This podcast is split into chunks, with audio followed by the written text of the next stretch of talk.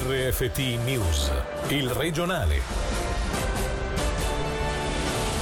Buonasera dalla redazione, un primo bilancio per quanto riguarda la gestione della crisi sanitaria, ma soprattutto un invito a non considerare il problema risolto anche alla luce dei casi, anche se pochi degli ultimi giorni. Si è concluso poco fa l'incontro stampa per aggiornare la popolazione sulla situazione e il medico cantonale Giorgio Merlani ha lanciato un appello in vista delle vacanze estive. I dati che osserviamo non sono motivo di preoccupazione, ma sono motivo di alta vigilanza e di stare lì a seguirli da vicino eh, per essere sicuri di non farsi trovare impreparati in caso di un, nuovo, di un nuovo aumento. Il cittadino deve sapere però la stessa cosa, nel senso che non siamo a zero e non è sparito il virus, ci sono dei posti dove il virus è più presente, ci sono altri posti dove il virus è meno presente, ma eh, invito a estendere questa prudenza anche e soprattutto in caso di viaggi all'estero. Adesso se il Ticino è stato in marzo uno dei hotspot, uno dei punti caldi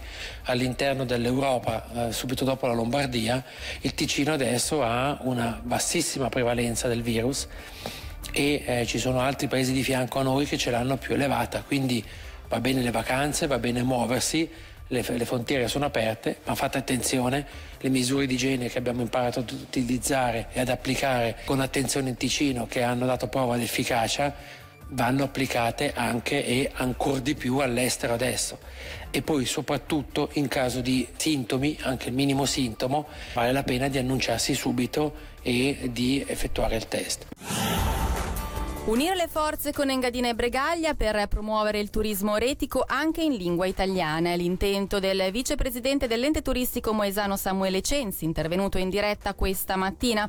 Censi si è detto insoddisfatto della risposta del governo, secondo il quale la piattaforma di Grigioni Turismo deve dare priorità a ospiti svizzeri a fronte di scarse risorse. Sentiamolo. Vedendo quanto sta facendo Svizzera Turismo e vedendo la situazione attuale nei prossimi mesi, troviamo importante poter puntare sul turismo interno governo, puntare anche sui paesi vicini, penso anche alla vicina Lombardia, quindi troviamo inaccettabile che Graubünden Ferien non comunica anche nella lingua italiana, che tra l'altro in un cantone trilingue è importante anche trasmettere la nostra unicità quale unico cantone trilingue. Marcus Caduff ha quantificato in 100.000 gli italofoni all'anno che arrivano per uh, turismo. Quella cifra è già importante, ma potremmo potenziarla. C'è un bacino italofono molto importante e io credo che bisognerà insistere. Io ne sto parlando con i i colleghi anche dell'Engadina che vedono questo problema, con i colleghi della Valposchiava la Valbregaglia, uniti speriamo che perlomeno possa migliorare questo aspetto, perché veramente il turismo grigionese ha bisogno di tutti, ha bisogno di tutte le lingue, non solo del tedesco e dell'inglese.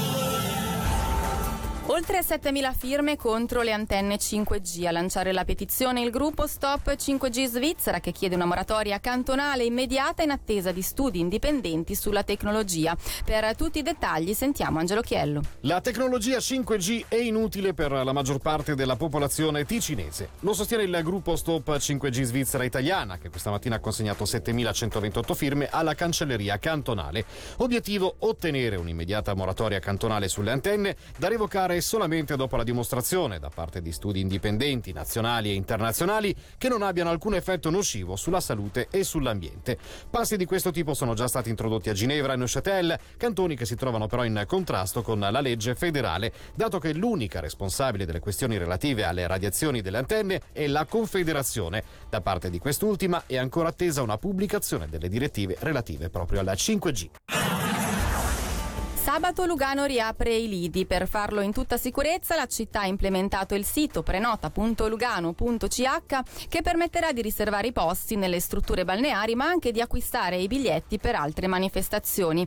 Per i dettagli e per avere anche qualche cifra sulla capienza massima per quanto riguarda i lidi sentiamo il capo di Castero Cultura Sport ed Eventi Roberto Mazza. È chiaro che si apre diversamente rispetto al solito quindi non ci sarà più la possibilità di avere affluenze massime come gli scorsi anni, magari in settimana settimana si toccavano picchi di fino a 4.000 persone.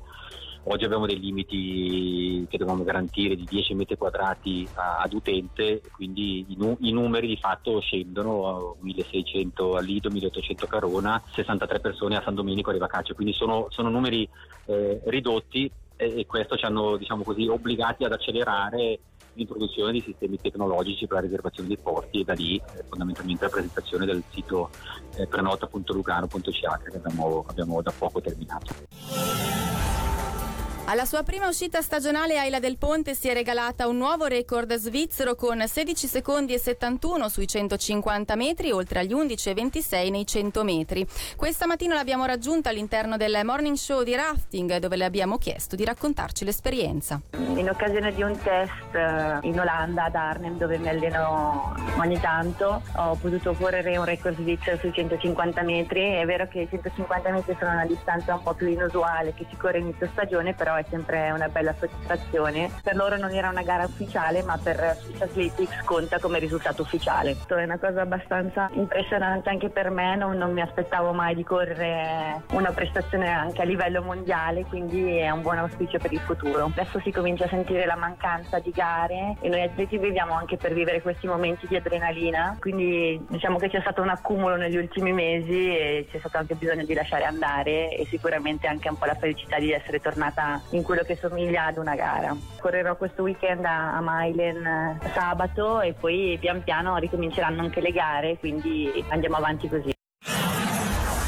Media da una parte, autorità giudiziaria dall'altra, il diritto all'informazione contrapposto al diritto alla riservatezza. È uno dei punti critici analizzato nel libro La cronaca giudiziaria ticinese presentato dall'avvocato Davide Cerutti e dal giornalista Francesco Lepori. L'analisi si basa su quanto eh, divulgato a mezzo stampa in Ticino nel 2019, rileva crescenti carenze dal punto di vista qualitativo legate alla crisi degli editori e ai ritmi frenetici delle redazioni. Cerutti utilizza la metafora del ponte. Sentiamolo. Da un lato l'autorità giudiziaria che comunica e dall'altro i giornalisti che riferiscono dei processi. Questo ponte è fragile, il suo risanamento è più che mai urgente per eh, vari fattori, eh, magari la mancanza di tempo delle redazioni, il fatto che non ci siano più giornalisti che si possono dedicare interamente alla cronaca giudiziaria, vuoi anche per il linguaggio tecnico e a volte complesso delle decisioni giudiziarie o dei comunicati stampa delle autorità giudiziarie. Ci sono anche degli scogli dettati dettati da un lato dal dovere di diritto di riservatezza da parte dell'autorità, mentre i giornalisti hanno un altro diritto, quello all'informazione. Sì, ha ragione, i due scogli in antitesi l'uno con l'altro. Menzionerei anche il terzo punto, spesso la curiosità dei lettori, sempre più affascinati, soprattutto dalla cronaca nera, quindi non è sempre facile riuscire a risolvere le aspettative dell'autorità, come diceva lei, la riservatezza, le attese della stampa, quindi informare correttamente correttamente e eh, le aspettative del pubblico che è quello di ricevere un'informazione quanto più succulente possibile. Poi aggiungo anche i ritmi sempre più frenati dell'online, bisogna cercare il click e quindi a volte con titoli a sensazione oppure titoli che invoglino il lettore a leggere la notizia e quindi a cliccarla.